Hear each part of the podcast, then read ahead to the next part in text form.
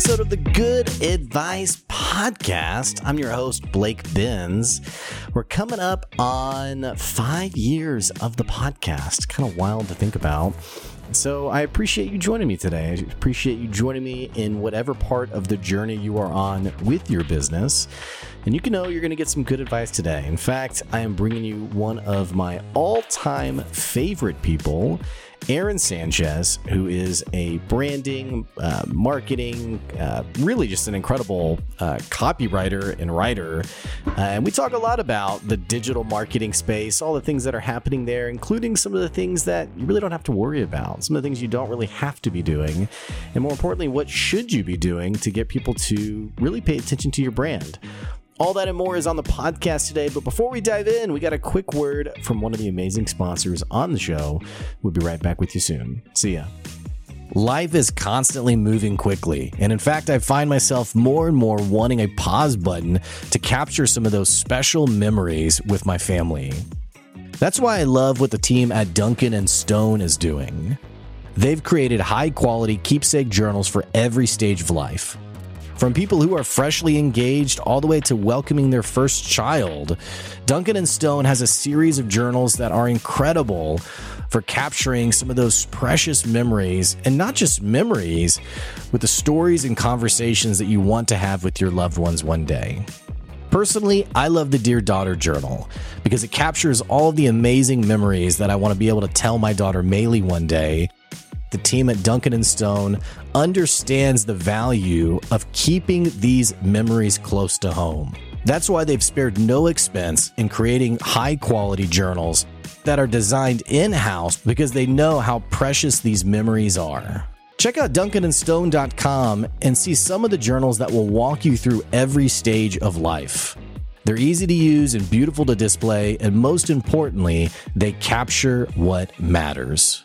Again, go to duncanandstone.com to find out more. Erin, welcome to the show. Thank you. Thank you so much for having me on. Yeah, well, I appreciate you joining me this morning. And I feel like I already kind of know you a little bit because we spoke last week on your podcast. Yep. And uh, it's just, it's fun to continue the conversation. Yeah, no, ditto. And it was great having you on. And like you said, getting to know you better. And that episode should be dropping this week. So definitely any of your fans should check out my podcast at least for this week. sure, sure. Now you mentioned before uh, we started the recording that you're in Seattle, right? Yep. And also, what I had mentioned to uh, off off the recording was a friend of mine was telling me about the naked bike run, which a lot of people don't know about. Yes. And so, like, right. oh, cool. That's that's. I guess that's like a famous Seattle thing. It is, yeah. Seattleites. Um, we like to do things a little different. I've never participated in it, but I've seen it. So um, it's in Fremont. So they just usually they do like extensive body paint. So you actually uh, some of them, but like you don't always see everything. It's just kind of this like you know it's kind of the idea and uh, you know it's it's an art it's an artsy city so yeah well a friend of mine is from uh, seattle and she would talk about how she just be, be like on a patio sipping coffee and someone like rides by and she's like Oh yeah, it's Naked Bike Run.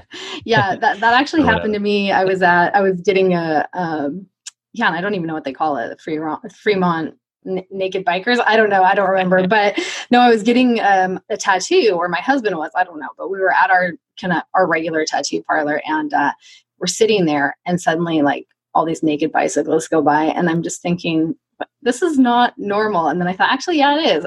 Yeah. I forgot about that. It kind of reminds me of uh, have you ever been to Austin, Texas? I have not, but it is on my bucket list. Okay, so yeah, so you have to go to Austin. Austin's a really great city. Uh, it's lost a little bit of its of its pizzazz in yeah. recent years because so many people have moved there who aren't right. native to Austin. But there's an expression called "keep Austin weird," mm. and it's the mm. same thing. Like you'll be walking around and uh, a homeless man in a tutu walks yeah. by. And you're like, huh, that was interesting. Yeah. And but it's like that's there's a weirdness about uh, Austin. Yeah. Have you been to Seattle? It's definitely weird. Never. But my okay. best one of my best friends uh, used to live there and now he lives here in Northwest Arkansas. Okay, gotcha. Yeah, no, it, it's kind of this. It sounds similar to Austin in a lot of ways because we are getting so many. It's kind of like a tech hub, you know, and we've got all these startups coming in, and we also have big tech, you know, corporations headquartered here, like Microsoft and Amazon. So it's definitely a mix, um, but it is kind of changing, I think, as well. Even where I live now in a suburb outside of Seattle is. Uh, I think there's like a tension where people who lived here, you know, for many years and were part of like the farms that used to be here are not so happy about like these new developments that are coming in, upscale shopping, retail spaces. And then some of us who bought here are like, happy because our property value is going to go up, you know. So, but it's a growing area for sure. There's finally something here. Yes. Yeah. right. Well, so I'm in Fayetteville, Arkansas, which is part of Northwest Arkansas, and that's so we are often sometimes referred to as like a miniature Austin, and we have our mm. own expression, "keep Fayetteville funky," because like we that. have we have a very eclectic group, and uh, there's they haven't been throwing this party in this year or last year, but we used to have this party called the Block Street Party. And there's a street called Block Street that's right mm. downtown. I say downtown, or downtown's like yeah. two blocks basically. Right. So it's this big party basically, and all these vendors come out. And it's like kind of like a farmer's market type feel, is what it kind of feels like. Mm. But you see some weird people, and yeah. so my wife and I are like, "Yeah, you know, Fayetteville, it's funky, cool." But I like that. Yeah. I, lo- I love that farmer's market vibe. My a couple of friends and I were just in um, Olympia, which is our state capital, and it's not very far from Seattle. Um, but it, it's very funky, and I'd say even whereas I thought Seattle was very Seattle, I was like Olympia is more Seattle than Seattle. I mean, just like hipster cafes and like that. People just dressed, you know, uh-huh. however uh-huh. they feel good getting dressed in the morning, you know, and it's just like, yeah, this is pretty cool. Well, it's a weird, it's a little bit of a weird dichotomy, right? Because you have, you have head, well, and I don't know what the style is for like headquarters for the HQ of um, Microsoft and Amazon. But here, so here we have Walmart, JB Hunt, and Tyson, and also a very big vendor community. And so people people dress pretty professionally and corporately, but then you also have like this really uh, cool indie hipster type yeah. feel. And like we have this coffee shop called Onyx Coffee, and it has very much a hipster vibe to it. And uh, those worlds aren't, aren't in tension, but you can definitely find both ends oh, yeah. of the spectrum. Oh, for sure. Here too, even within like Microsoft. So I've done consulting with Microsoft before. And so I've been on campus a lot. And it, it's like the sales and marketing people are like suit you know really polished and then you've got the guys in and women right but like the people in engineering and th- roles like that where they're wearing like socks and sand like it's a joke like keens right socks and sandals and yeah. khakis and yeah socks and birkenstocks right exactly. yeah that's cool well and i i would guess you don't really have this problem so people often for me in arkansas are really surprised to hear that like walmart's here but i was talking to a guy yesterday who's from connecticut and he's like, "Oh, where's Arkansas at?" And I go, "Well, it's kind of near Texas." and he's like, "Oh, Texas, that's near Georgia, right?" I was like, "Hmm, no, it's you know Georgia's on the East Coast. Yeah, I'm a little bit more South Middle." And he was like, "Oh, well, I was close." I was like, "Yeah, yeah, not, yeah, not really." Yeah. no, it's it's funny. We were talking about this a little bit too, just people's geography it kind of blows my mind because I mean I was kind of a I was kind of a geeky kid, so I loved like we had this wooden puzzle of the U.S. Uh-huh. And I mean, I did that thing all the time. It was at my grandma's. And so I'd go to my grandma's and I would just do this puzzle all the time. So, and I'm like memorizing state capitals. And I don't know, I guess I was just a nerd, but you know. No, that's cool. Which I mean, I'm a former teacher. And so I'm thinking like, oh, it's very tactile and that's great. But yeah, no, I loved it. Anyway, okay. So enough about our random cities. I right. want to talk about you. I I really enjoy being on your podcast. I love the idea of just say the word and building a brand around this this word that really defines you. Mm. I want to hear a little bit about your story and specifically what do you do? yeah. Um, so this is kind of the same thing as you. I'm like, where should I start in my story? There's so many different things, but I think like the the crux of it for me is like I did the so I grew up in a very economically depressed area and didn't have a lot of opportunities. We were talking a lot about worldview. Um, and for me, my worldview was just super limited. And I was like, uh, and I talked about this on my very first podcast episode because I kind of wanted to lay the groundwork for people, but like I wanted to be like a, a grocery store clerk. like I want, like when I was a kid, I was like, I want to be a cashier because like the scanner is so cool and the buttons are so cool, right? And to me, that's like what you do you pick a job that you see around in your small town and and that's what you aspire to. And then i won't go into all the details but through just various learnings and like i said i was i was a geek so i would sit there and like read the encyclopedias you know and they were kind of outdated but still i was like you know just kind of seeing other things and i decided wait there's more there's more out there like what else is out there? And so it goes to that that thing that you and i were talking about is you don't know what you don't know. And so I learned that by expanding your worldview and kind of exploring and learning, and the education was this path to being able to, you know, find things that you didn't know previously even existed. Um, I really just started reading a lot. And um, yeah, I just went down this path of like, now I want to get, somehow I got it in my head that I wanted a master's degree. And nobody in my family had even gone to college at all. And I'm like, I'm going to get a master's degree. That's my goal. And so, you know, long story short, through all of, you know, the journey to go to college, which was a long route for me, I had to stop and work and save money and, and do all of that. I eventually did get my master's degree, but during all of that journey, I still was like, oh, but I really just want to do my own thing. like, I don't really, I don't really want a job, you know, like, and entrepreneurship has always been just kind of like there um, in the back of my head, like, oh, I want to freelance. I want to do this. I really just want to do something from home and on my own terms. And so um, it was a long, messy journey of like procrastination and self doubt and just all of this stuff. But I finally, um, in 2014, so I'm almost at my five year anniversary of not having to commute anymore, not having to clock in anymore, not ever sitting inside of a cubicle, you know? And um, that's now where I'm at is like, I know what it meant for me. And I know that I could have gotten there a lot faster had I avoided these pitfalls and just taken this route and you know maybe been a little more strategic about that and so my my goal now is just to help other people who either they're stuck in the rat race you know they're still in a 9 to 5 that they desperately want out of or they've started doing some freelance work they've started creating this business but they're finding that they've created a job for themselves because you can very easily just start consulting and then being like, oh, I've got this, you know, I've got to be here at this time, I've got to be on here.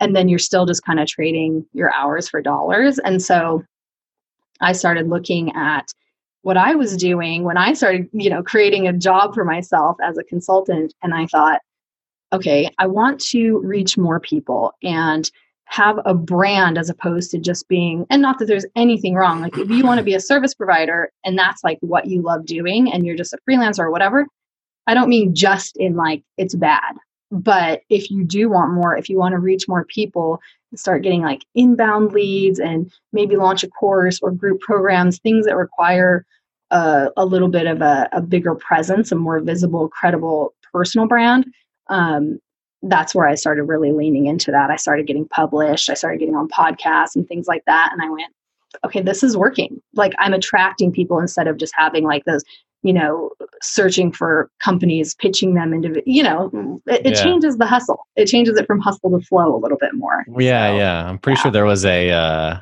movie with Jennifer Lopez called Hustle and Flow, but I don't think yeah. it was I don't think it was any good, but I don't remember if I watched it or not, and it probably wasn't good. But yeah. I mean I love J Lo. so I uh, there's a, there's a lot to unpack there from what you just yeah, said. Yeah.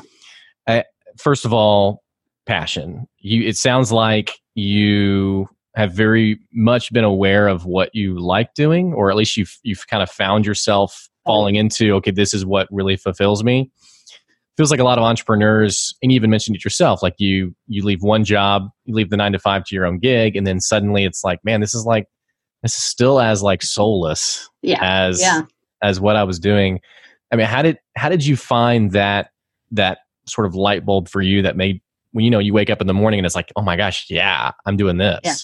Yeah um, it's such a weird mix of so I always wanted ever since, you know, I was telling you I, I loved to read. And so then that led to I love to write. And so for me, that piece of it's always been there, just the communications piece. I love writing. As you can tell, I love talking. so like the the communications aspect is just what I've always known about myself um, and what I like to do. The the personal branding side of it was a little harder to wake up and because I'm an overthinker. I'm like, I want to plan everything. I want everything to be nice and packaged up in a box. And so, what does my brand look like and what do I do? And so, that journey's been really messy. Um, but I think what it's really about for me is it comes back. So, I explore a lot of my my thoughts and feelings through writing, like just journaling. What does that inform me about myself? Like, just sit down, free write, and sometimes my writing like takes on a life of its own. Um, so that's been really instrumental for me in figuring out like what do I keep coming back to when I when I journal? What do I keep coming back to when I'm writing social media posts? You know, at first I was kind of like, oh, I want to be like a, a productivity kind of help people with their their marketing and productivity.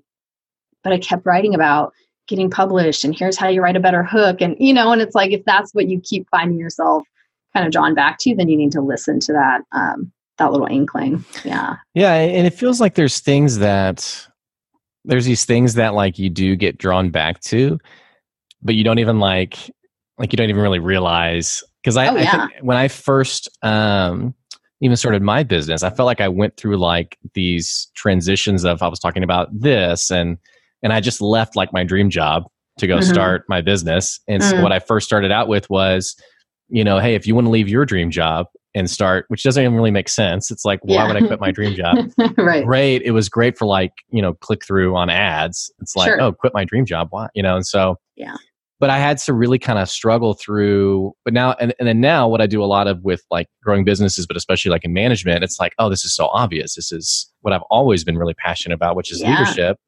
But it feels like it takes a while to for sure struggle through that. I don't know.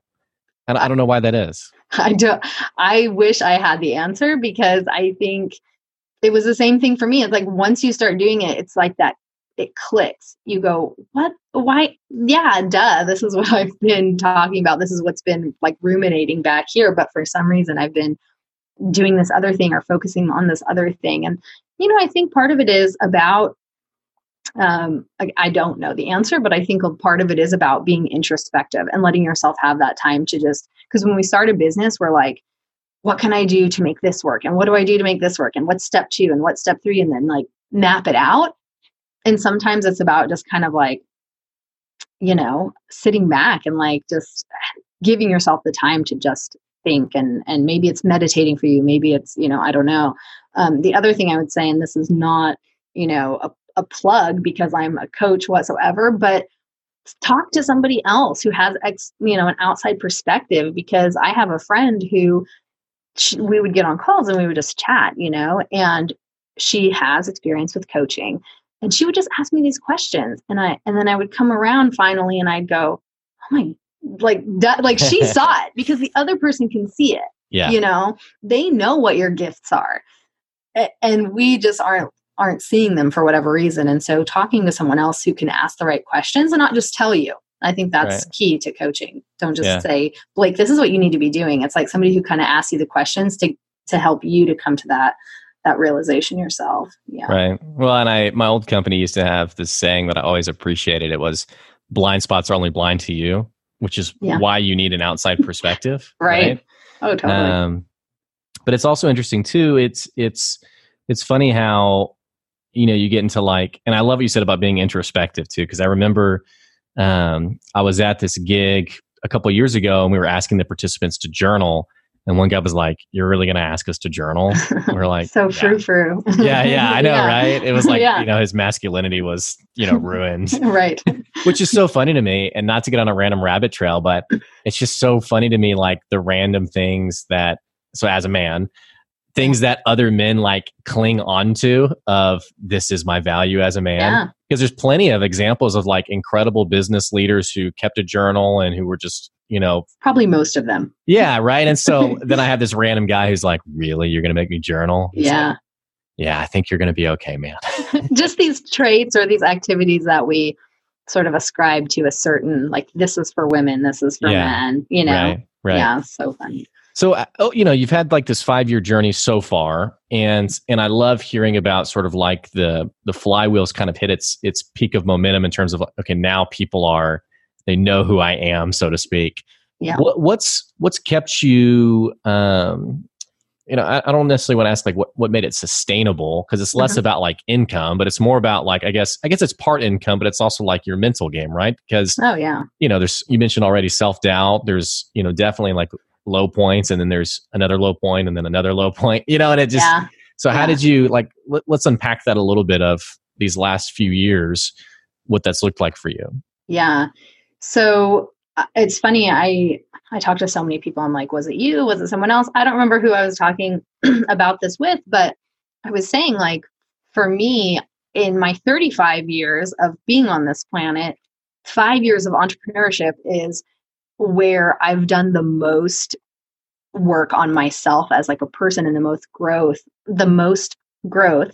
That's a tongue twister. Um, like personal development wise, because you have to, because you're just like, you know, you come up against something that you think maybe you can't do and you have to figure it out and say i'm going to figure out a way to make this work and then you know in order to keep going or else it's like you you go back to the nine to five or whatever um so for me I, I don't really know you know i guess you know part of it is journaling and making sure that i am keeping myself sort of a, accountable to myself in a way. So i can i can say like okay this is what i said i was going to do. This is where i said i was going to be you know so like a, I guess vision boarding kind of things like that.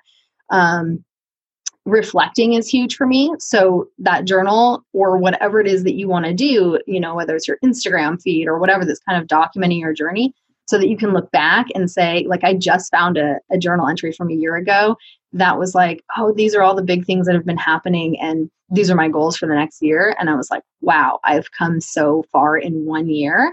That's huge. That's huge to be able to see that because when it's happening day to day, it's just like when your dog's growing. You don't realize they go from puppy to huge dog, you know? And you're like, how did that happen? You see their like little old harness or whatever, and it's teeny tiny, and now they're 60 pounds.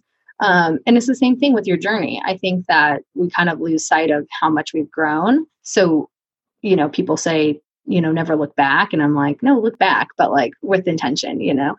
Um, so that's part of it. And then again, people, the people you surround yourself with, it, it's so important. Like so many of my, my social circle, so many of my friends have become now other entrepreneurs, people that don't even live in my state, sometimes not even my country, people who get it, people who will lend an ear, who will tell you what they've done, you know? So surrounding yourself and being very intentional about the relationships that you keep and the people you keep in your life, I think is huge. Yeah. Yeah. Well, I, I so building off that second point, I was talking to a guy who um, I don't know him very well, but he was talking about how he wants to jump into entrepreneurship, but his wife is like, no, no way, not at all. Mm-hmm. And he's, like, I think I'm going to do it anyway. And I was like, I just don't know because that's like the closest person in your life. And yeah. until you guys, because you know, for me, I, I, I, you know, I've been in it, in business for 11 months. If I didn't have my wife every day, like every hour, being like, you know, you're phenomenal and you can do this, I don't, I don't know if I could have made it. Right. And so yeah. I think it's important, like what you said, of, you know, those people closest to you and those people in your circle, if they're not, you know, encouraging you, it makes it pretty tough to, is that because for me I, I, don't have enough mental game to like right. you know hold myself accountable to i said i would do this yeah um, yeah i don't know no i 100% agree because it, it's the most heartbreaking thing when i see so i'm in some different facebook groups for entrepreneurs and things like that. And like one of them is huge. It's it's a women's only but um you see these comments where they're they go does anybody else have a non-supportive partner? Because I don't think I can do this, you know?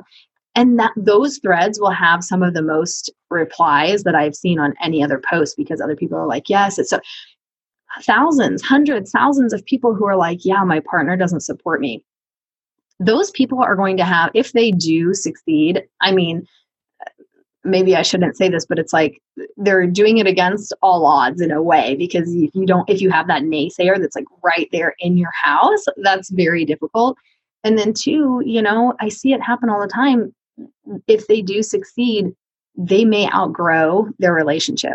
And I see that happening. I see people, you know, behind the scenes are like, oh, you know, we're going through divorce or whatever because their business took off. And it's a two different mindsets, and you just become completely, you know, it, it's just a path that the other person doesn't understand, you know. So I, I'm like you. Thank goodness my husband is. He's just like, yeah, you, you know. He's like, you know, every I tell him something. Sometimes he doesn't really know all of what I do because he's like in a completely different world professionally, and he's like, good job, you know. But at least it's like good job and not. Are you sure that's you know to work? Are you sure whatever? So yeah, uh, totally agree. My wife's the same way. She'll try to. Um, when I first started the podcast, she tried to listen to everyone, but I, I do two a week. And so Oh, wow. she made some comment like, "So this this is going to be," and I've stopped saying the name of like this episode because the last two I've said the wrong number, Oh which I no. think is obnoxious. So this this episode right now is like somewhere in the 60s. Well, she made a comment like two nights ago, like, "Yeah, so like, what are you on? Like episode like 38?"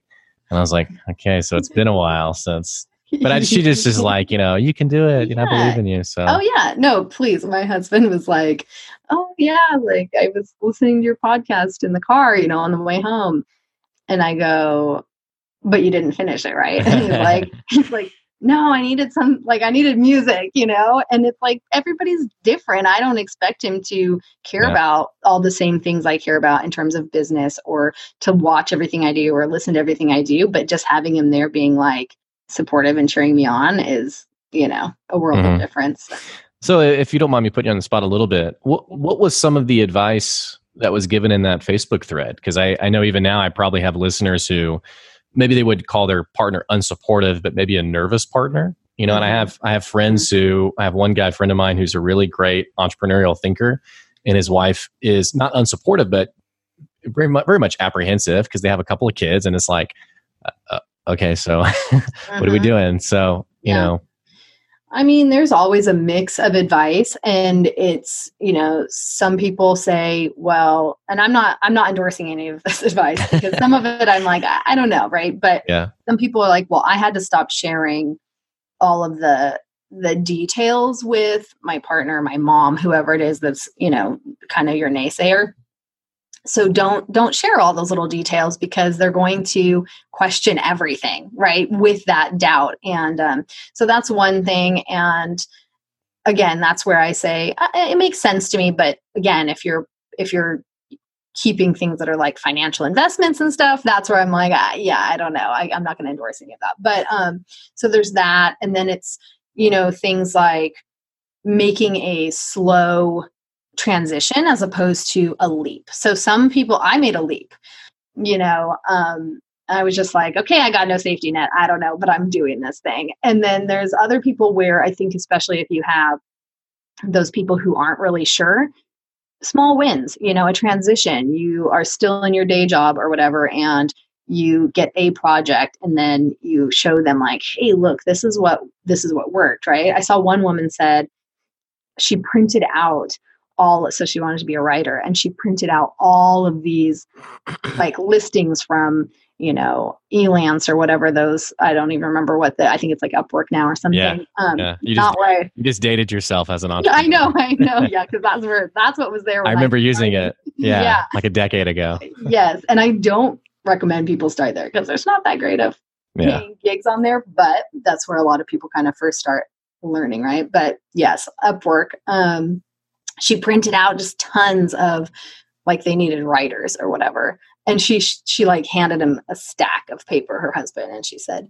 "These are all people. This isn't even all of it. This is like the first forty eight, you know, pages or whatever of people who need writers. Like here's the proof." So yeah, I mean, there's just such a variety. I think it it really just depends on your particular situation, your particular relationship, but definitely I think Yeah, Mm. I, I like your advice on on taking a slow. It's like wading into the into the pool yeah. instead of the leap.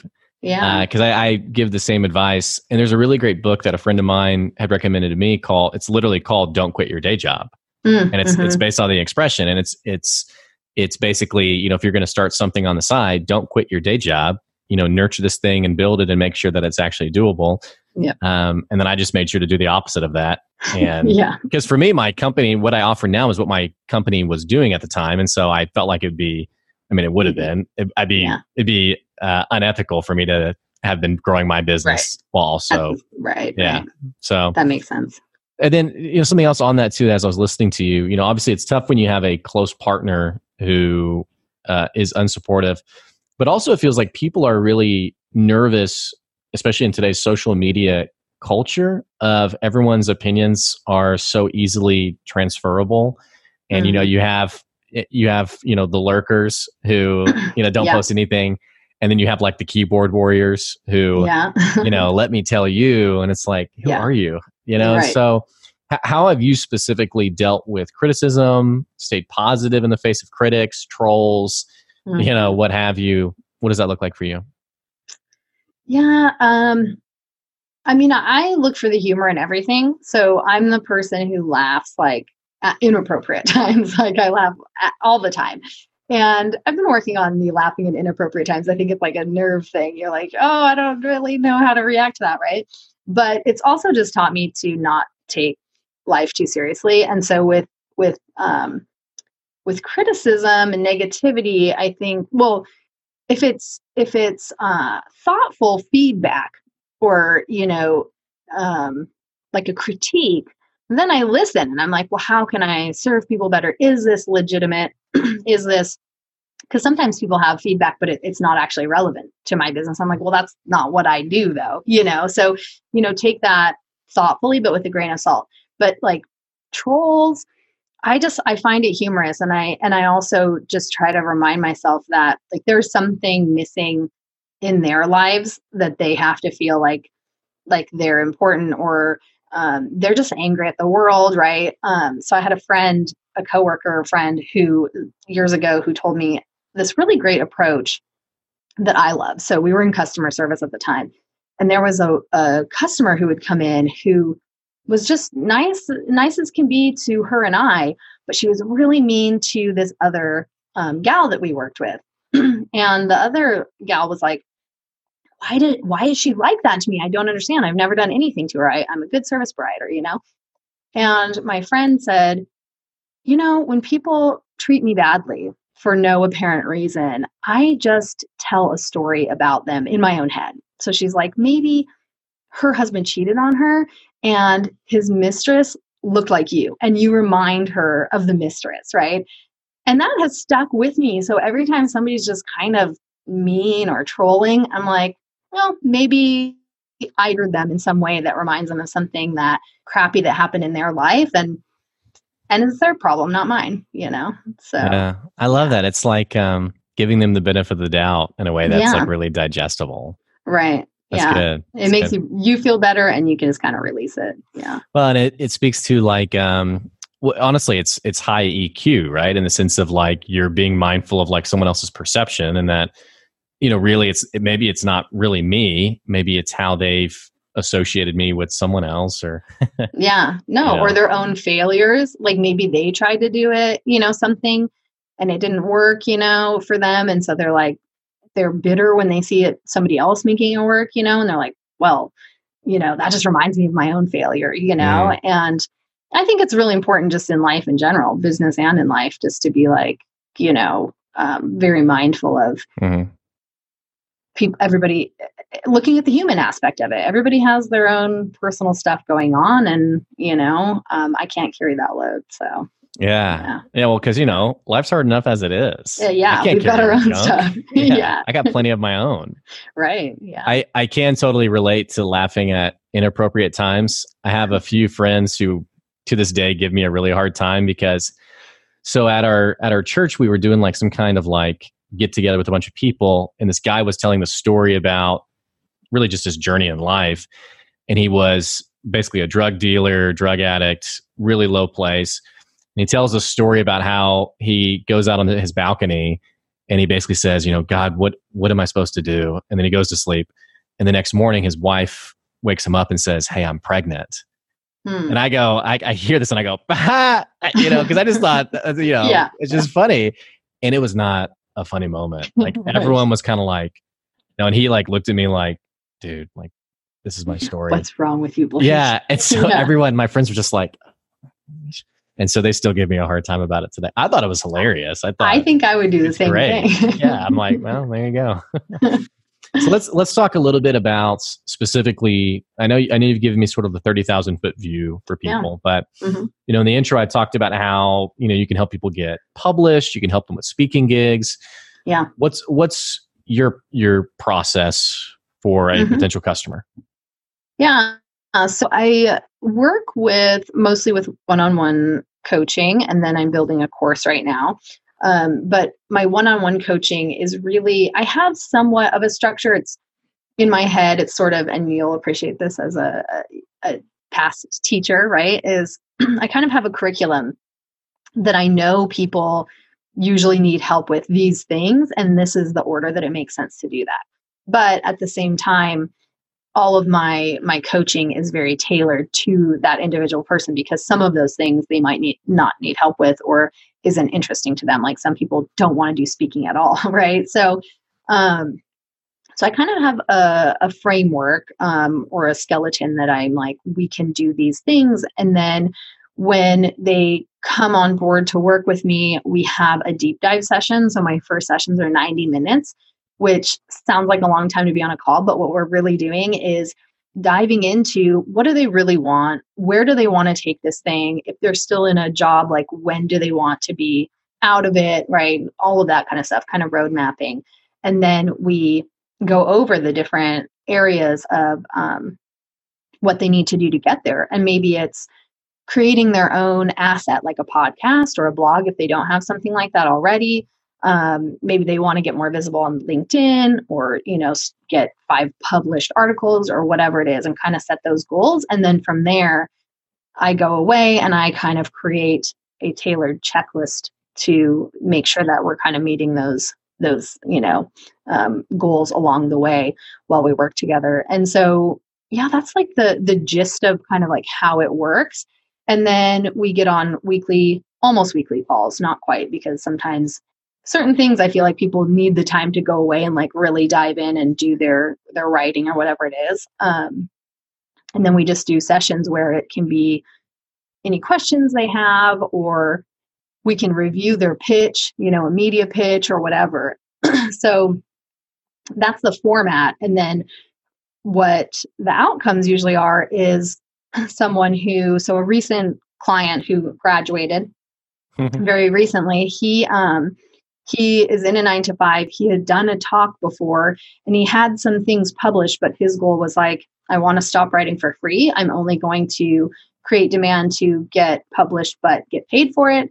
And I want to do some more speaking. And so we created that program. And then when he finished, he's like, I no longer write for free, right? Like I've got these articles lined up. He took a weekend like retreat just to get all the writing done that he had like lined up to do he had gotten some speaking engagements and he was like i thought that i was going to be out of my job in like two-ish years. And he goes now i can see that it's a realistic path forward and that i can do this sooner. So that's kind of i don't know if that answers your question but that's the gist of how i work with clients yeah.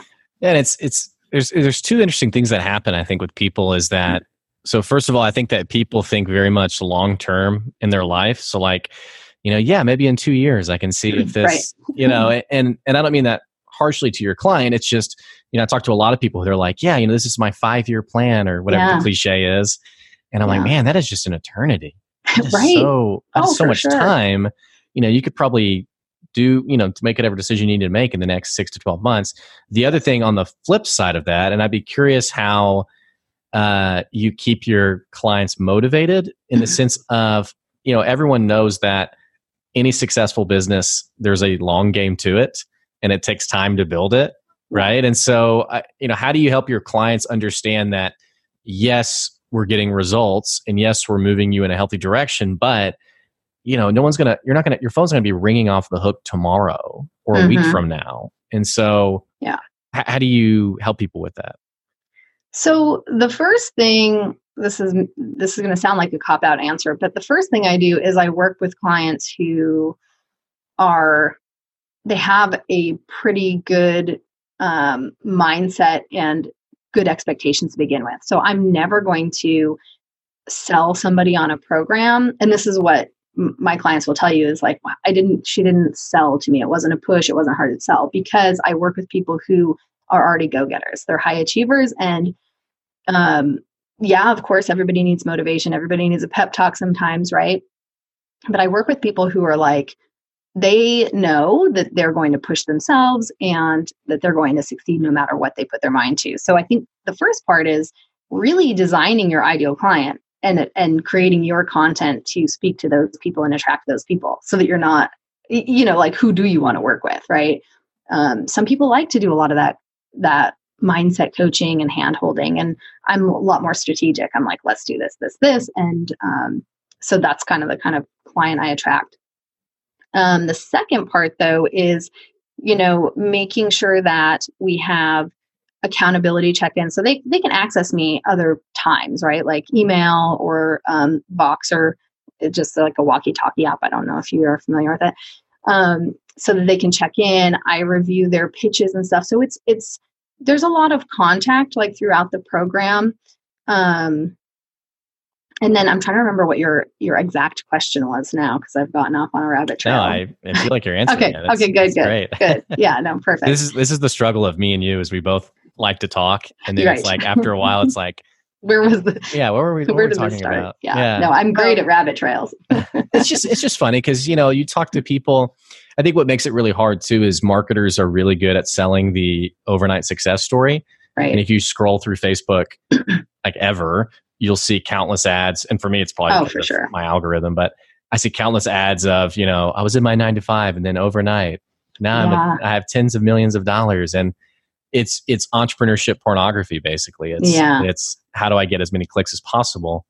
And it's tough sometimes to help new business owners understand it's going to take a lot longer than you think and mm-hmm. cost, it's going to cost a lot more. Yeah. Too. Oh, for sure. And that's that is a really that's such a good point because I, I think about it all the time. It's, it's it's a tough spot to be in because I can write the copy to get people to click and sign up for something just like that. But I'm not going to do that because it's not an integrity to me, right? Because I know that people who even seem like an overnight success, like they come up out of nowhere, they just blow up. That was a lot of years in the making behind the scenes. So and and there is a famous quote by some some entrepreneur, I think, and I never remember who they're attributed to. So I'm sorry, you know, Steve Jobs or whoever said it, but it was like a, a lot of overnight successes took years to get there. And it's it's just the truth. There's so much going on behind the scenes, you know. So I will never write one of those like overnight success stories, but I like you, I, I like it to be realistic. Like you don't need a five year plan. You don't need to you know go so slowly that it's like one toe in the water then another toe in the water like let's go big um, but it is going to be six to 12 months before i think any kind of real traction happens because you're just you're building relationships you're building your visibility that takes time and the credibility piece the, the trust that's what ta- you know you can start getting in front of a lot of people pretty quickly depending on your strategies but you have to build the trust factor before they're going to invest any money in you. So, mm-hmm. yeah, and I, I, really feel like I love that you said that because I feel like trust, trust is literally the channel to a sale. Oh, for sure. Brand into credibility and and what have you. Mm-hmm. And I, I think people sometimes are, you know, it's just like any relationship or with your spouse. I mean, you didn't build that trust overnight. Right. You know, it came through a lot of work and time and energy. Mm-hmm. Right. And I think the same thing's true for for our brands. Right. Yeah and and that's and trust to me is linked to this word that a lot of entrepreneurs and oh just anybody. Like you see motivational quotes all the time and it's always like consistency consistency show up every day you know be consistent. And it's not about showing up every day so that you're making noise. You're showing up every day to build trust because trust is built about showing up consistently over time. That's literally how you build trust because if you just disappear or your message is here one day and then there the next it's like that's not nobody you're not building trust in someone's mind because they're like well what do they really do what's their real expertise so um, yeah it's just i think it's an important thing to keep in mind because we hear that message of be consistent blasted all the time but it's like why mm. why you know and for me i'm i'm such a a why person i always have to know the how and the why you know mm. so mm-hmm. yeah so peeling back one of the layers of you um, you mentioned how you'd never write one of those posts. Why not? yeah. Um, where I'm like be an overnight success. Yeah, yeah. Beca- because I think it would break. Okay, first of all, it kind of goes back to what I was saying with attracting the ideal client, right? For me, when I think about the end game, income is important. Like I have no issue being like, you know, I think that people have they need to work on their a lot of people need to work on that money mindset of like it's okay to say i want to make money. Like yeah my goal is this much money. Like you need to have that as piece of it a piece of you know your business plan. But for me more than that is i want to work with people who get results. My end goal is a really great testimonial. And if i know that I can serve somebody and help them to actually achieve what I'm, you know, promising them I can help them achieve, that's going to do more for my business than the fast injection of cash that someone might invest with me because I'm I'm like, well, you can become an overnight success if you just do XYZ. That is going to ruin your reputation. Uh, if they're like, well, I invested all this money in it, but it's just one of those silver bullets and it didn't really work. For me, personal brand, thought leadership, it's about credibility. And that means a testimonial. That means social proof. That means people who are spreading the good word about you and your business and and not saying like, ah, yeah, it's just so, you know, she's just one of those like silver bullet, you know, snake oil people. Yeah. Yeah. yeah. I love snake oil people. yeah. I get so pissed off sometimes. I'm like, I actually have a Google Drive folder of ads that I've clipped like I, I, just saw him one Friday of a this this kid could not be more than maybe 19 or 20 years old. Oh yeah. And he's in front of a Lamborghini and Oh yeah. It's it's the exact copy that you see everywhere else. I mean, yeah. it's it's you know, I quit my 9 to 5 and then I realized, you know, the yeah. whole shebang and And I think to be honest, if you look at a lot of those I mean, this is probably obvious, but maybe not to some people because they do work. People invest money into them, but they rent those. They rent a fancy Airbnb or a fancy car and they stand in front of it and they make their video. And I'm not against lifestyle marketing. Lifestyle marketing is very effective. It is part of the strategy that I teach around building a personal brand, but not fake lifestyle. Like it has to be your, it, it can't be something that like, here's my rented lifestyle so that I can make money off of you wanting to be what I'm not really. Mm-hmm. right? Like uh, it, it makes me think of a marketer I had when I first started who we were and we it didn't work out because we just had ideological differences because mm-hmm. he was like you need to go to the nicest hotel in your town and film yourself like on the patio or the balcony yeah. like overlooking the city yeah. and i was like no, that's not because I think I think it's I think you're spot on in that it matters the quality of customers that you get and ultimately what they're going to say about you and your brand, right? And so if you want to mm-hmm. attract desperate, money hungry people, then it's not going to yeah. do much for your brand long term. Oh, for sure. Yeah, so. because they're not going to they might be money hungry and fame hungry or whatever it is, but if they don't accomplish that by working with you as promised through your flashy ad then it's it's just doing you more harm than good. I don't think those businesses have a lot of longevity. I mean there are there are unfortunately a few that keep making money. You know you see them pop up again and again but like you i see a lot of those really young a lot of the time guys. There are there are females that do it too. You know they're usually like drinking champagne in their red bottom heels in front of the eiffel tower or whatever. Um, so it's on all sides, but uh, you know, you don't see them long long term, you know. Uh, right. So right. But on the same on the same token, though, I kind of laugh to myself because I'm like, man, if I just like wasn't a moral person, I would right. be so rich. yes, oh, I'd have so much money. I mean, I just I think about it, I just kind of laugh and I'm like, man, I just I know how the formula works, and I know I could easily. Oh yeah. You know, and so you know, I say almost like begrudgingly, like, dang it. But at the same time, it's like, you know, obviously I'm happy with my current character. Yeah. But it's just, it's just funny. I mean, it's, it's funny how, how, um, I don't say naive. I don't be harsh to people, but right. how easily people are manipulated, I guess. Yeah. And it comes from, I mean, I don't know. I'm not a therapist, but like, I feel like it comes from like that doesn't matter. Let's, let's really get right. Yeah. Let me just be an armchair therapist. Yeah. um, I think it's like desperation too. Like they're so they're speaking the marketers are speaking to such a painful pain point of like I was miserable in my 9 to 5 and it was so much easier for me to buy into the those promises and the silver bullets um, because you're just so desperate for anything that will help you get out of a painful situation.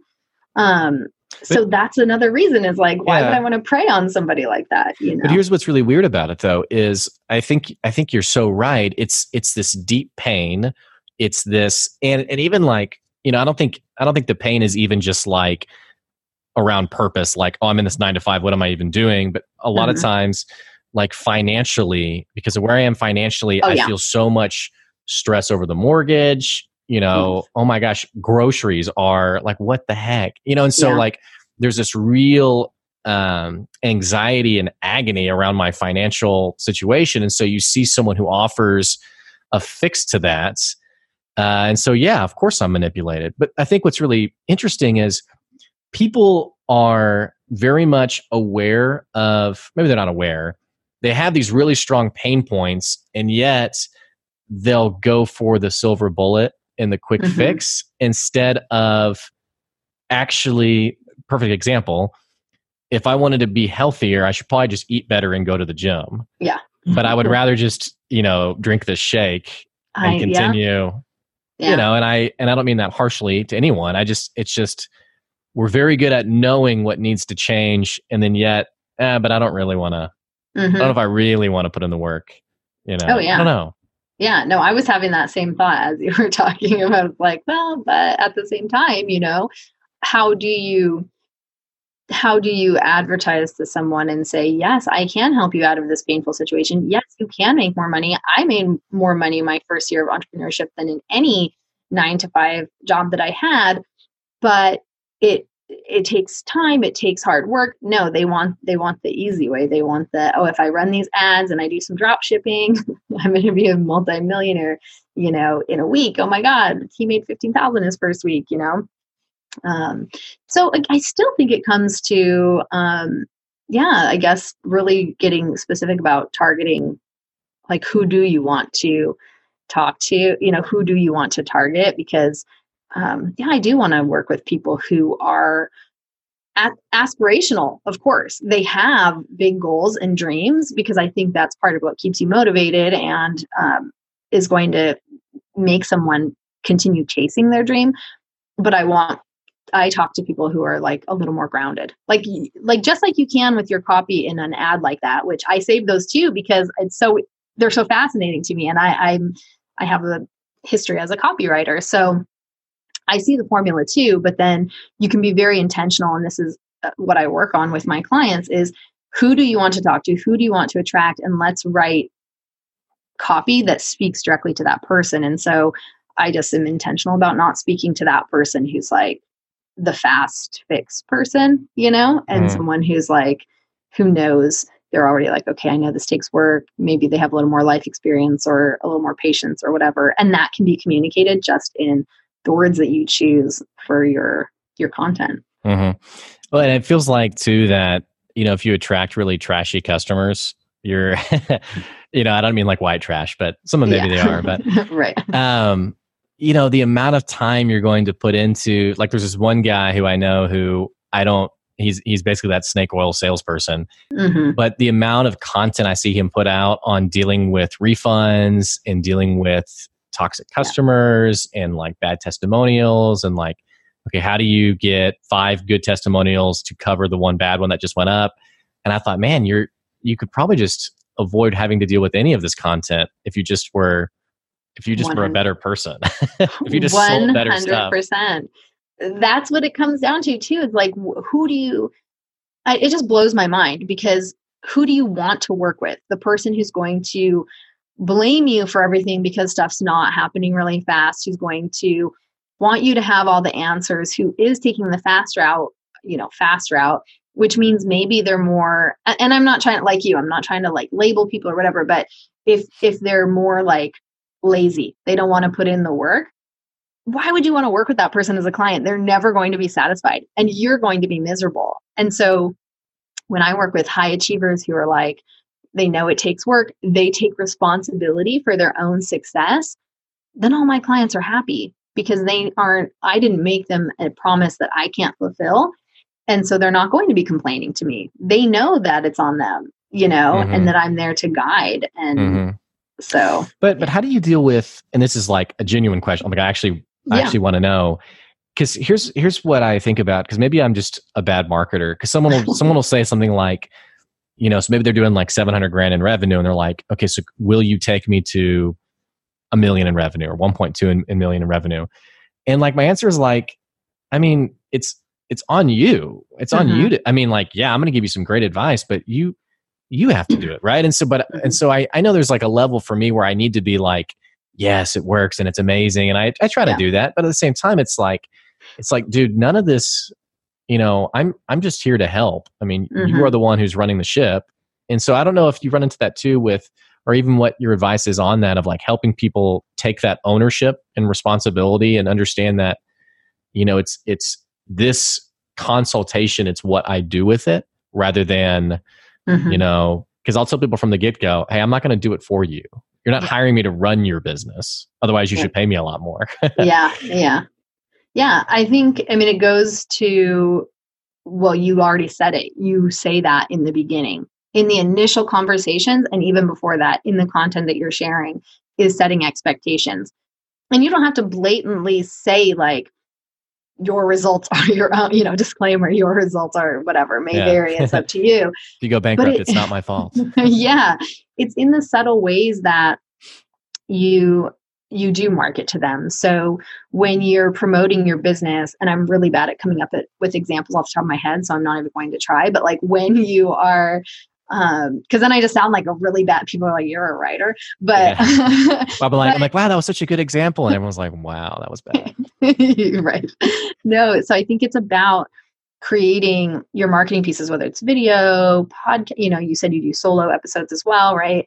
Um articles, whatever it is that you do, it's subtle ways that you can use language that's like maybe you're sharing a testimonial from someone and you're kind of telling the story about how they succeeded and you're talking about what they did to succeed. You're really framing it and positioning it that way and you position yourself as like Rafiki. I don't know if you're a Lion King fan, but like, right, the mentor, the guide. Um, so I think it's in the stories that we tell about our clients, about our own businesses, about our own experiences. Like, talk about the hard work that you put in to your business to make it work. Talk about the hard work that your clients put in. And then when people are consuming your content and they're connecting with you, they're like, I know that he's working with like I don't want to say hustlers because I know there's also like negative, you know, attached to that like your blood, sweat, and tears, and you never have time off or whatever. But, you know, I know that Blake works with people who take responsibility and ownership and run with it. And he's the he's the guide. So I think it starts before the conversations and then doing what you said is setting the expectation set expectations you know? Your rafiki example was really good. Like thank you. No and I, I, really agree. I think setting expe- expectations it's funny how someone will tell me a story about how a customer got really upset about something and it goes back to expectations. Like one person was saying you know my customer's annoyed that i haven't reached out more often. I'm like well did you tell them what the pacing will be? So mm-hmm. like when you guys will connect and communicate and what that looks like if they have a problem and it's like, well, they know. I was like, do they know?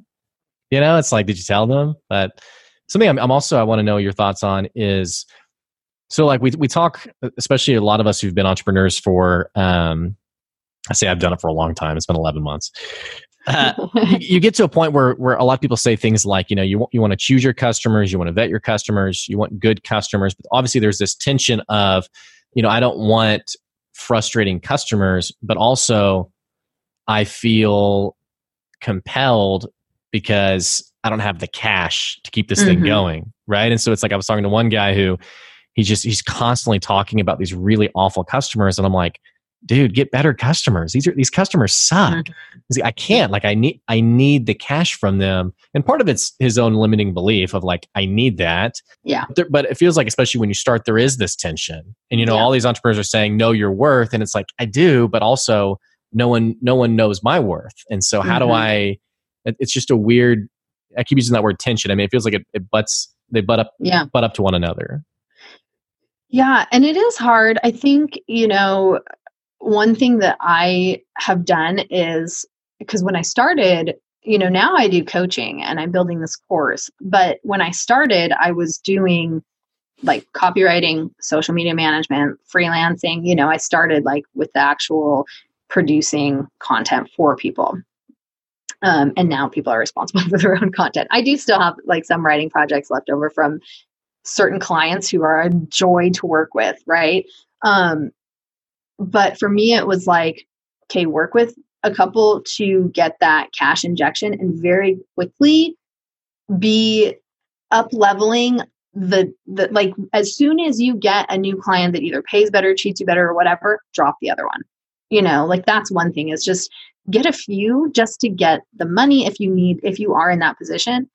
But as soon as you get something better don't let the fear of well what if this like there's always going to be customers out there. There's always going to be clients. So don't let the fear of i have to hang on to the crappy one the one that is causing me all this stress let them go as soon as you have something to replace it. It's just like the 9 to 5 it's just like if you want out of the job you get you know you start making some income and you can leave the 9 to 5 behind it's the same thing with your business constantly up leveling i feel that's part of it. Um, and then well, the other thing is some entrepreneurs sorry some entrepreneurs do like um, other side hustles. Like i know people who you know drive uber or whatever so that they're just still doing something to bring in cash on their terms to fund their business so that they don't have to work with not that i'm sure uber is always a pleasure either but you know what i mean. Mm-hmm.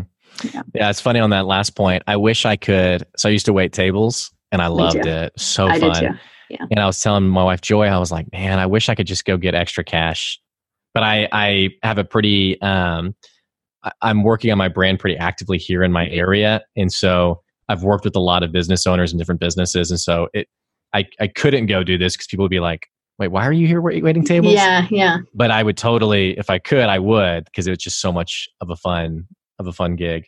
And yeah. now now telling that story, I have forgotten the insight that I was first going to interrupt you with. Sorry, no, that was my talking, bad. But no. Well, oh, actually, I remember what it was. It it's funny.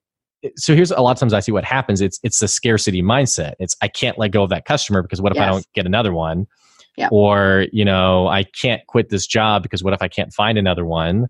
And it's just it's funny how many times this keeps coming up in my conversations with people on how just detrimental that mindset is for our decision making. And we don't mm-hmm. even realize it. We don't even realize we're yeah.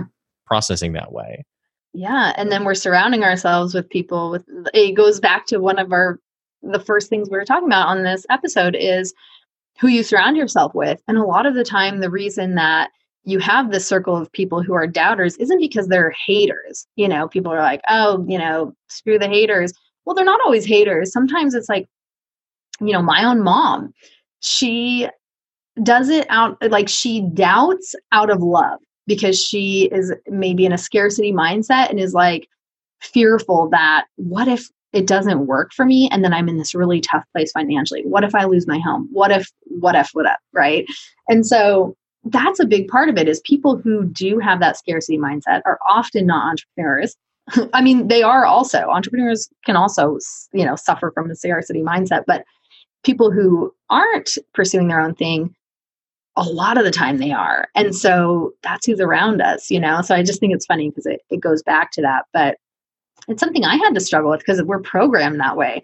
Like I said, I grew up in a very, I, we were poor growing up, you know, and it was like, save everything you know you know vacations we didn't have those because you had to have an emergency fund or what if this like thing happens and so i really had to do some deprogramming around that just to be like there's money out there. There are new there are more clients out there. This isn't the be all end all. And if I lose this, that's it. You know, it's all or nothing, black and white thinking. Yeah. Mm-hmm.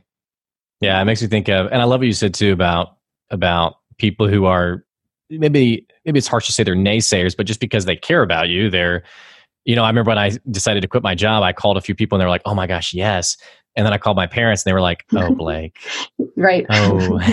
yeah. And not not any malicious thinking or like didn't want the best for me. It's it's that's exactly what it was. Was that they wanted the best for me, and they just like, do you know, do you know what you're doing? Is this yeah. is there a plan here? You know, do you got this? So yeah. Anyway. Oh yeah, it's a recurring theme. I mean, a lot of the people I interview, I, am getting all these interviews lined up for my podcast, and I was telling you I do a lot of solo episodes, but I'm getting more and more people who um, I already kind of know from from the entrepreneurial world, but they go it's this pattern you see you hear it. It's like they tell their parents and their parents are like oh but we invested in your education but what about this? But that's not stable. And i think it's so funny because when you're self-employed i know things can feel very unstable and i know that it's not always this zero to you know six figures like that and whatever but when you're in a job, you're actually at the mercy of your one employer. Whereas when you're self employed, I, I almost feel like that's more stable because if I lose a client, I can just go replace it instead of like the job hunt. You know, um, Microsoft, they go through these huge periods of doing layoffs, massive layoffs. And then these people are like, oh, I went from this huge income to nothing and now the job market sucks and i can't find another job and i don't know what to do um, but if you're self-employed you lose a client you just go get another one mm-hmm. to me it's like i'm not at the mercy of one employer and, and that's more stability so it's it's a mindset shift i think it is and it's it's i just need to go get another one i just need to go get another client and there are 7 billion people on this planet. Exactly. So i can i can find one. I'm guessing yes. i can find one. And that and that's really what it's like. You just have to remember the scale. You have to remember and when you're doing and i don't know like how you know you probably work with a lot of people locally right? You mm-hmm. said but yeah. you probably could work with anybody in the world mm-hmm. you can you know you're not limited to one city right when we have a business that you can do online over zoom whatever technology has enabled that um, the the client base really is that huge, you know, mm-hmm. so or the potential client base. Well, and it's it's I've always loved the article 1,000 True Fans on if you want to build a multi-million dollar business, you need 1,000 repeat customers, you need 1,000 mm-hmm. people, and so yeah. for seven billion, I mean, 1,000 is I'm not a drop in the person. bucket. Yeah, no, me either. yeah, but it's a drop in the bucket. Some, point zero zero one, I'm sure, or something. Yeah. And so, um, yeah. you know, it's just it says a lot about perspective, I guess. So. Yeah, absolutely. Well, uh, I think we are out of time. I really yeah. enjoyed talking with you today. Is yeah, there anything else ditto. you want to share about your business? Uh, no, I mean, you can find me. I have a blog at candidlyerin.com. So that's where I provide a lot of free resources and information. Um, I do a lot of long form posts. So they're very, you know, they go deep on a topic. Um, my podcast, Just Say the Word, you can listen wherever you listen to podcasts your episode is coming out this week. Um, yeah, that's that's it. But I so appreciated being on, and I feel like we could go on forever and ever. but this was great. We'll have to do a, a, part two at some point. Yeah, no, that'd be great, and so, on mine as well. yeah. Well, for the listeners, thanks so much for tuning in. Absolutely let me know what you think about the episode. Blake at goodadvicecoaching.com. Check out Erin's podcast, Just Say the Word, and make sure you like, subscribe, review, all of the good things that you can do with, with content. Uh, as always, thanks so much for your support. Thanks for listening, and I will catch you next week. See ya.